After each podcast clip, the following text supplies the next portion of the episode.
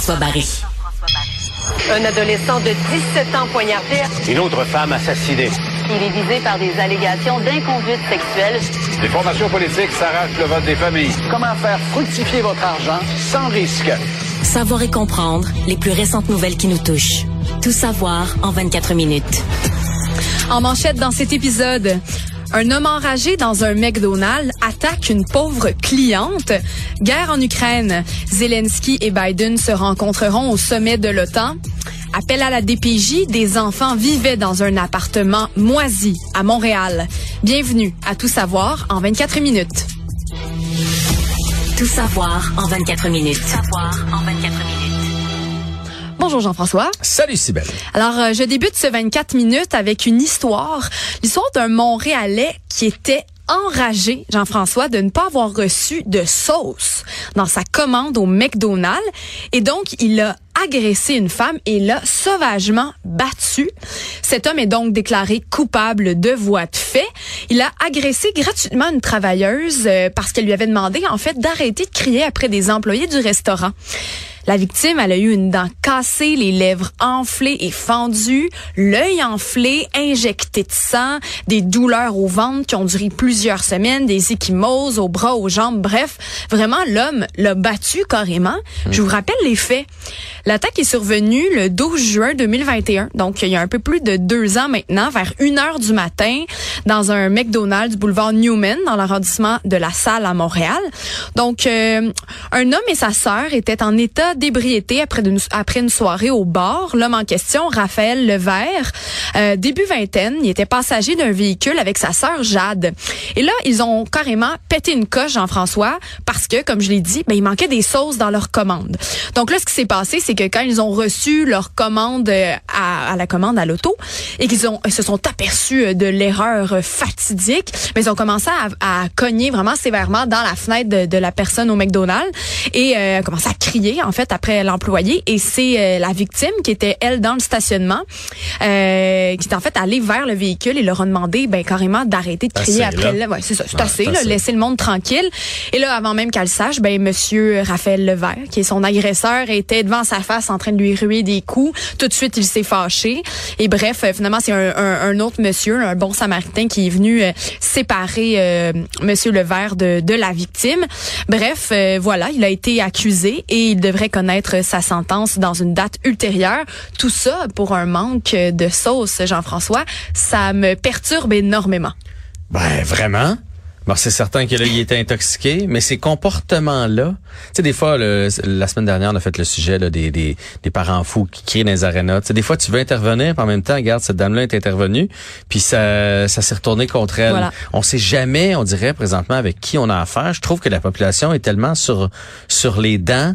corde raide tout Hey, le temps pour plein de Pas de marge choses. L'autre fois, là, j'étais sur la route, puis je m'en vais pour me tasser à gauche. Honnêtement, j'avais pas vu dans mon angle mort l'autre voiture. Puis là, je me fais klaxonner. Puis oh, hey, je me retasse. J'ai pas plus envie d'avoir un accident là, que que l'autre personne. Tu sais. Puis je, mais je- là, j'avoue que cette personne-là été surprise. Là, elle passe à côté de moi, les baguettes. D'un, je dis, c'est beau. Je le, je le sais. Je t'avais pas vu. Il est rien arrivé. Quand même que tu m'en parles pour le, le 5 prochains kilomètres en restant à côté de moi en me faisant toutes sortes de doigts puis ça changera rien là. C'est arrivé c'est arrivé. Aux lumières les gens klaxonnent vite c'est c'est c'est on est rendu euh, vraiment enragé je vais le dire comme ça. Puis d'ailleurs il y a un film qui s'appelle Enragé avec Russell Crowe. Puis tu sais si des fois ça vous tente de vous pogner avec quelqu'un sur la route là tu la rage au volant on, arrête ça. Moi je, des fois je dis à ma blonde qui est un peu près je arrête Ar- pour vrai, arrête, ça, ça, ça te donne rien. Puis à un moment donné, ça va te retourner, con- se retourner contre toi. Tu sais plus à qui t'as affaire. Puis dans le film, c'est exactement ça. Il- la, la pauvre petite madame avec son fils se, se, se, se fait prendre par un gars qui fait ah ouais hein? Check Ouais. bien la mauvaise journée que tu vas avoir. Il est enragé noir et là ça va très très loin. Mais bref, euh, tu sais, on se calme un peu. là. Il y a personne qui fait ça pour euh, pour mal faire euh, dans la vie. Donc j'espère que cet homme-là va servir d'exemple à plusieurs. Alors, on se rappelle d'un campement de sans-abri qui est installé euh, sous l'autoroute Ville-Marie. Eh bien, comme prévu, le ministère des Transports du Québec a procédé ce matin, mardi, au démantèlement du campement qui est installé depuis une dizaine d'années maintenant sous l'autoroute Ville-Marie, près du centre-ville de Montréal. Alors, euh, le ministère des Transports affirme que l'éviction des campeurs ben, était nécessaire pour lui permettre d'entreprendre des travaux sur, sur la structure du viaduc. Bon, même si, évidemment, ce n'est pas une surprise pour les habitants parce qu'on les avait avertis bien d'avance que cela arriverait. Eh bien, les témoignages fusent quand même et les gens se sont désolés de voir leur maison qui date pour certains de plus d'une décennie, une maison qui va disparaître complètement. En fait, qui est disparu au moment où on se parle, Jean-François? Il y a aussi la colère qui est présente pour certains d'entre eux. Il y a des, des, des, vidéos qui circulent de comment ça se passait ce matin. Et en fait, on voit les camions, les tracteurs qui sont venus enlever tous les objets qui étaient présents, euh, des objets qui ont été ensuite euh, jetés dans des conteneurs. Alors, plusieurs crient à l'injustice. Il y a des résidents qui disent qu'ils ont réussi à garder leurs effets, même à les entreposer dans des conteneurs qui ont été mis à la disposition des campeurs par le ministère, mais d'autres euh, n'ont pas eu la chance ou le temps peut-être de les installer. Alors ils sont bien euh, déçus, sont fâchés même de voir euh, leur euh, maison disparaître. il y a plusieurs organismes qui sont sortis aussi et qui parlent des solutions qui ont été trouvées pour relocaliser sept des campeurs qui étaient là. Mais il y a toujours une dizaine d'autres qui attendent de trouver un appartement. il y a plusieurs personnes aussi, il faut dire, qui ont refusé l'aide pour trouver un logement. il y avait déjà des gens qui avaient quitté les lieux pour s'installer ailleurs, dans leur propre tente, dans des boisés, dans d'autres terrains ou des édifices abandonnés dans les secteurs avoisinants. Mais quand même, les organismes mettent en garde la ville de Montréal et le MTQ. Ils expliquent en fait que en faisant ça, en refoulant les gens toujours hors du campement, ben déjà on les met en danger parce que on, les force à devenir euh, invisibles, même à se retrouver seuls.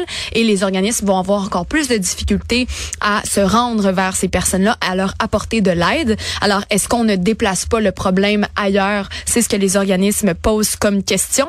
Alors, comme je le disais, ça s'est passé euh, ce matin euh, à 9 heures. Les camions étaient là et euh, eh bien ils étaient en train de nettoyer l'endroit. Il y a eu même une petite manifestation qui était là avec les, les différentes personnes en situation d'itinérance qui criaient non aux évictions. Bref, le ministère, faut quand même rappeler, comme je l'ai dit, qu'ils étaient avertis, ces gens qui vivaient sous le viaduc.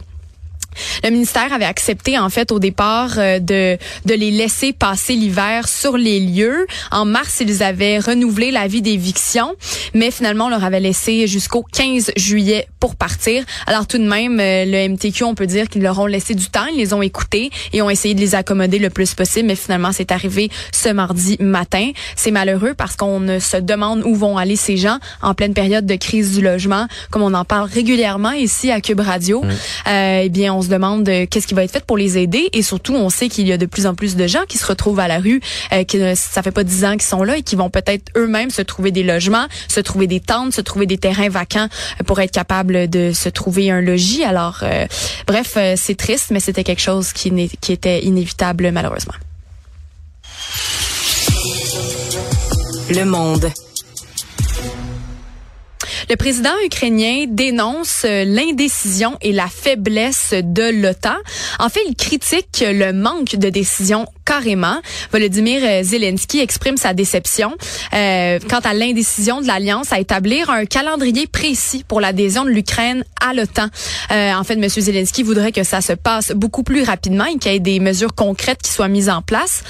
Les hésitations des 31 États membres de l'OTAN encourage, selon lui, la terreur russe contre l'Ukraine. Et M. Zelensky dit que cette indécision est carrément une faiblesse. C'est ce qu'il disait euh, plus tôt aujourd'hui sur son fil Twitter. Eh bien, c'est des déclarations qui sont faites au moment même où il est en route pour la Lituanie pour participer, bon, au sommet de l'alliance euh, de l'OTAN, dont on parle énormément cette semaine.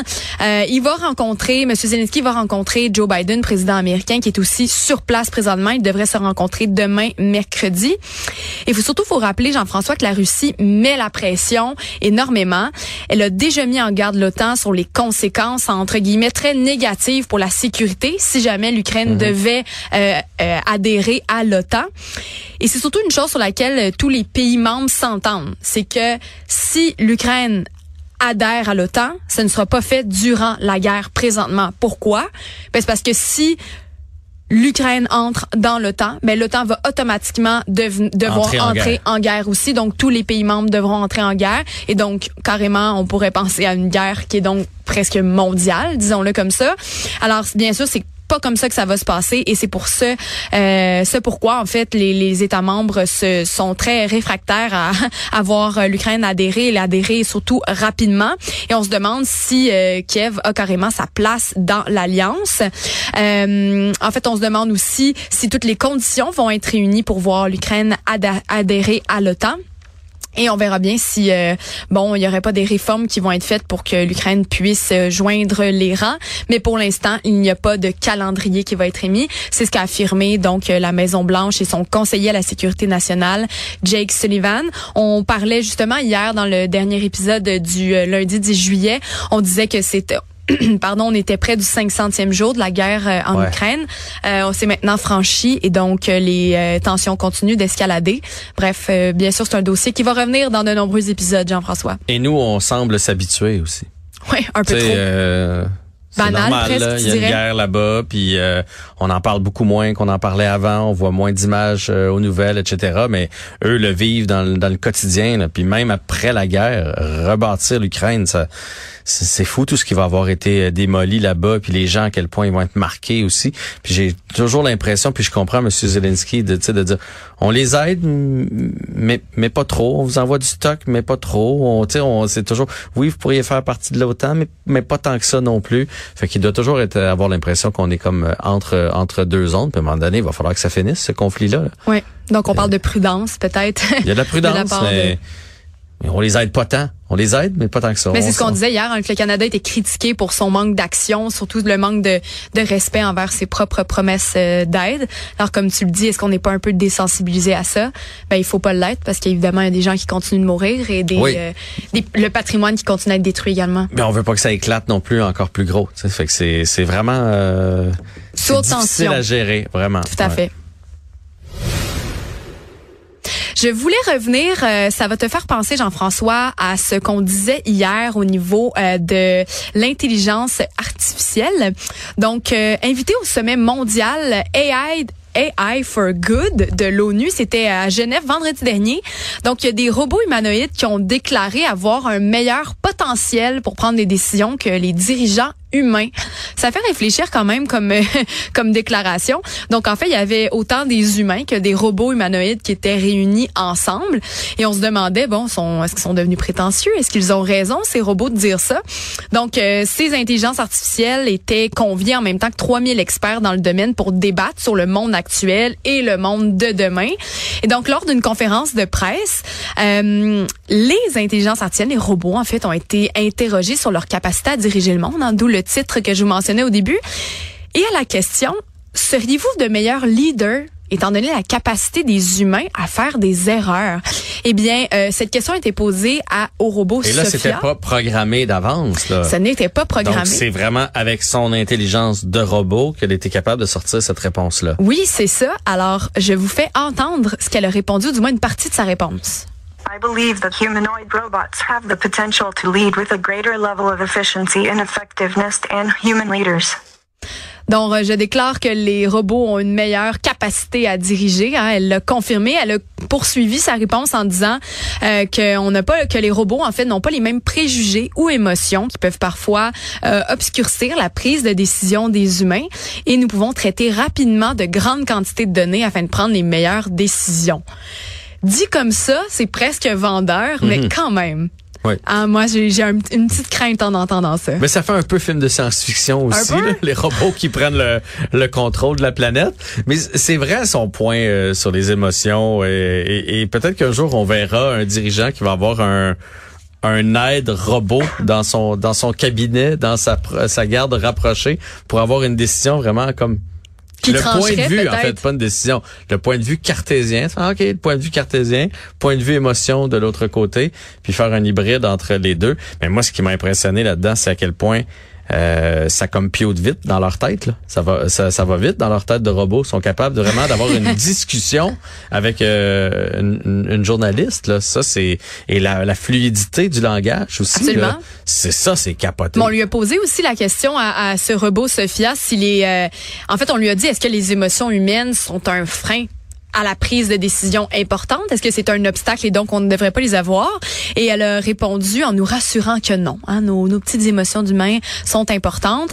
Euh, elle disait que l'intelligence artificielle peut fournir des données impartiales, tandis que les humains peuvent fournir l'intelligence émotionnelle et la créativité nécessaires pour prendre les meilleures décisions. Ensemble, nous pouvons réaliser de grandes choses. Ça, c'est quelque chose quand même qui nous ramène euh, à la réalité de l'utilisation de l'intelligence artificielle pour les humains. Mhm. Euh, y a plusieurs types d'intelligence qu'on peut utiliser. Oui, on pense souvent à ChatGPT, mais il y en a d'autres euh, qui créent des images dont on a parlé euh, récemment, dont le nom m'échappe. Mais euh, c'est en fait la collaboration entre l'humain et l'intelligence artificielle qui crée ces images-là magnifiques. Mais si tu ne sais pas entre guillemets parler au robot, le robot ne va peut-être pas arriver à la création finale donc que tu voudrais. Donc c'est vraiment la l'amalgame entre l'humain et l'intelligence artificielle qui est très intéressante. Donc ce qu'elle ce qu'elle disait Sophia, c'est pas faux, mais bref à la vitesse euh, dont évoluent ces technologies. Eh. On se demande en fait s'il n'est pas un peu euh, trop tard pour euh, encadrer ou du moins se poser ces questions-là. J'ose croire qu'il n'est pas trop tard, mais quand même, dans les dernières semaines, les derniers mois, il y a plusieurs personnes qui nous ont mis en garde. Un tsunami, là. ça va vite. Ouais, dans 10 ans, dans 15 ans, l'intelligence artificielle va être partout. Autre cas extrême de logement insalubre à Montréal. Un propriétaire d'un 4,5 a une surprise immense, une surprise dégueulasse, carrément, en entrant chez lui. En fait, le gestionnaire de l'immeuble a dû porter plainte à la DPJ parce que des enfants vivaient dans la moisissure. Hein. Rien de moins, je vois tes yeux rouler déjà. Ah, moi, quand ça touche les enfants, j'ai bien de la misère avec ça. Ben, c'est ça, le proprio, c'est exactement ce qui s'est dit. Ça n'a pas de bon sens, de guillemets, que des enfants puissent vivre là-dedans. En fait, ça se passe dans le quartier Unsick à Montréal. C'est un couple de parents et leurs trois enfants en bas âge qui ont quitté leur logement en catimini, le laissant derrière eux dans des conditions complètement horribles. Ils ont passé quatre ans dans l'appartement. Ils payaient mensuellement 725 dollars. Un logement qui était en bon état au début du bail, mais qui s'est vraiment dégradé au fil des mois, au fil des années, qui est devenu insalubre, moisi. C'est vraiment complètement la faute des, euh, euh, des locataires. Hein. On parle aussi d'odeurs nauséabondes qui ont envahi les autres appartements. C'était juste tellement sale au point où des champignons se sont développés.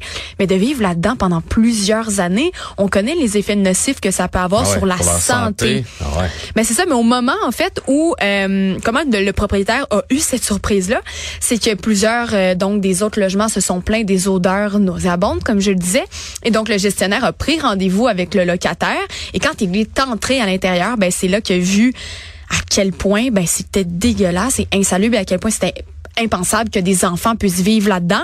Donc, il a contacté la DPJ et la DPJ a retenu le signalement. Et même le plus jeune des enfants avait simplement six mois. Donc, on sait à quel point ça peut être fragile, un petit bébé comme ça. Donc, on voit, c'est un reportage intéressant des Poirier sur TVA, si vous voulez y jeter un coup d'œil, où on voit carrément les photos de l'endroit. Tu sais, une, une, salle de bain, euh, une cuisine toute blanche qui est finalement devenue brunâtre, les murs qui décollent. On imagine l'humidité. Euh, il y avait une hotte de cuisine qui expliquait aussi qu'il ne fonctionnait jamais. Donc, on imagine vraiment ah. le, le, le ben, on imagine le reste de leur vie aussi. Ouais, c'est ça. Si on prenait pas plus soin de, l'appartement, hein. c'est pas juste un petit ménage là. C'est j'imagine après ça leurs vêtements, euh, la bouffe. Non, non, mais c'est c'est ça atroce complètement. On ne pas laver de draps euh, aux deux semaines là. Hein? Non, puis au des non ça c'est ouf. Ouais, c'est ça. tu, touches une corde sensible bon côté là. Ben, elle devait avoir les poils sur le côté pas mal. Eh boy. Mais c'est ça en fait, c'est c'est aussi ce qui est dénoncé dans cette histoire là. Euh, entre autres, c'est le la capacité des propriétaires à pouvoir prendre action là-dessus. Je m'explique. Le, propriétaire va devoir débourser 50 000 dollars en dommages et réparations euh, pour sa maison, pour être capable de remettre à neuf son logement. 50 000. on estime les travaux à 50 000 dollars. Donc ça vous donne une idée à quel point c'était dégueulasse et à quel point aussi les dommages se sont incrustés.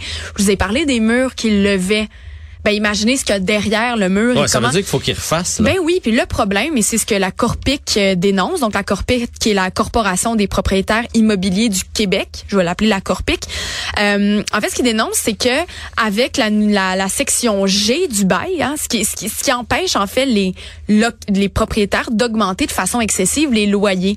Donc lui, le, le propriétaire, même s'il dépense 50 000 dollars pour faire arranger son appartement comme du monde, il ne pourra pas bien ben plus augmenter son loyer qui était à 725 dollars, ce qui va faire en sorte que ben, le propriétaire va être endetté longtemps, il ne pourra pas se rembourser lui-même avant plusieurs années parce que un locataire une fois a causé des dommages. Puis je veux vous rappeler quelque chose. Quand j'ai commencé ma cette partie-là, cette nouvelle-là en vous expliquant encore un logement insalubre, c'est au début du mois seulement le, 2 juillet, vous regarderez, c'est une autre histoire euh, que, que nos collègues de TVA sortaient, c'était à Québec que ça se passait et là en fait, c'est les locataires sont partis à leur déménagement mais un état épouvantable qui semble peut-être même pire en photo avec des excréments au sol sur les comptoirs, des trous dans les murs, des insectes partout. Bref, nos propriétaires font face parfois à des euh, locataires qui sont euh, ben, au comportement extrêmement euh, problématique. Hein. Donc lui, on, je me rappelle pas les dommages en termes d'argent, comment c'était, mais bref, des surprises pour les propriétaires qui n'ont pas nécessairement les recours, tous les recours dont ils voudraient avoir pour faire face à ça. Exact. Puis là, on en revient au fait qu'il faut choisir les bons locataires, mais en même temps, lorsqu'on choisit trop, ça heurte des, ça heurte des gens aussi parce que ça fait en sorte que si t'as l'air insalubre ou que t'arrives avec des animaux ou euh, peu importe, là, on va le propriétaire va choisir l'autre à côté là, qui a l'air euh, super propre puis qui a pas d'animaux, etc., etc. Fait que c'est un cas comme ça qui nuit à plein d'autres locataires par la suite. Tout à fait. Actualité. Tout savoir en 24 minutes. Un professeur de l'université Harvard croit que les fragments de météorites découverts dans l'océan Pacifique seraient issus d'une technologie extraterrestre. Mais attention, la oh. nouvelle évolue. Euh, ces débris spatiaux, en fait, sont tombés dans l'océan en 2014 quand une boule de feu avait traversé le ciel au-dessus de la Papouasie de Nouvelle-Guinée. Donc, ça avait projeté tout plein de débris dans l'océan à ce moment-là. Euh, le radar du gouvernement américain avait mesuré la vitesse à 177 000 km heure, hein, donc ça va très vite de tous ces débris. ah oui, ça, ça rentrait au poste, Jean-François.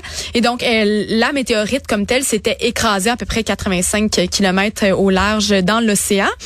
Et donc, euh, c'est le chercheur dont je vous parle, c'est Monsieur Avi Loeb un astrophysicien de l'université Harvard, en fait, je pense que c'est euh, que la météorite contient des technologies qui proviendraient euh, extraterrestres issues d'une autre galaxie. Euh, donc, ça a été prouvé que c'était bel et bien une météorite qui venait d'une autre galaxie. Mais est-ce mhm. que c'est des débris d'une technologie extraterrestre? Ben, c'est ce que la communauté scientifique remet en question. Euh, c'est pas une hypothèse, bien sûr, qui est appuyée de, de tout le monde. Hein. C'est pas la première fois que ce monsieur-là, Avi Loeb, émet des hypothèses qui divisent. Il y a cinq ans, lui et son collègue chercheur de la même université, Harvard, ont proposé que bon, il y avait un objet qui était aussi tombé comme ça dans le système solaire, qui était une sonde extraterrestre. Donc c'est comme l'envie pour certains chercheurs euh, de, de, de voir cette réalité-là se, se, se, se, matérialiser. Il y a le goût d'y croire, mais il y a quand même une partie de la communauté qui trouve que ces hypothèses sont pas si folles que ça. Une autre partie qui croit plutôt euh, que, que c'est que ce n'est pas ça en fait et qu'il ne faut pas avancer les hypothèses trop trop vite. Euh, une des raisons qu'ils font croire à ce monsieur que c'est euh, extraterrestre en fait, c'est parce que les débris qui ont été récupérés sont constitués de fer, de magnésium, de titane, mais le fait qu'il n'y ait presque pas de nickel, ce serait peut-être une explication qui montrerait en fait que d'habitude dans les météorites, il y en a énormément et là il y en aurait presque pas. Donc c'est ce qui pourrait lui faire penser que ça viendrait d'une technologie plus puissante, juste une anormalité en fait dans cette mhm. météorite là. Euh, bien sûr, il y a d'autres euh, d'autres faits qui sont mentionnés là dans ces études, mais pour l'instant, c'est un peu ce qu'il nous dit, donc pas très convaincant pour une majorité euh, des scientifiques. mais voilà, fait que c'est quelque chose quand même qu'on va suivre parce que on, ne sait pas qu'est-ce qu'on pourrait trouver. Il y a de plus en plus de, découvertes qui sont faites comme ça où on s'approche de plus en plus de du firmament puis de l'infinité ben de l'espace. Alors euh, qui sait, on pourra suivre euh, cet homme. Mais comme je le disais, c'est bel et bien vrai que cette météorite qui est tombée il y a des années venait d'une autre galaxie. Par contre, euh, par contre, en fait, euh, la météorite, c'est très difficile de savoir si les débris viennent de cette météorite-là en particulier parce qu'il y en a eu, bon, euh, des... des Est-ce qu'elle les a ramassés en chemin, les débris? Ben, c'est ça, ça fait tellement d'années avec les courants océaniques et tout ça. Alors voilà, à suivre cette petite histoire de météorite. Sibelle Olivier, c'était tout savoir en 24 minutes, mission accomplie.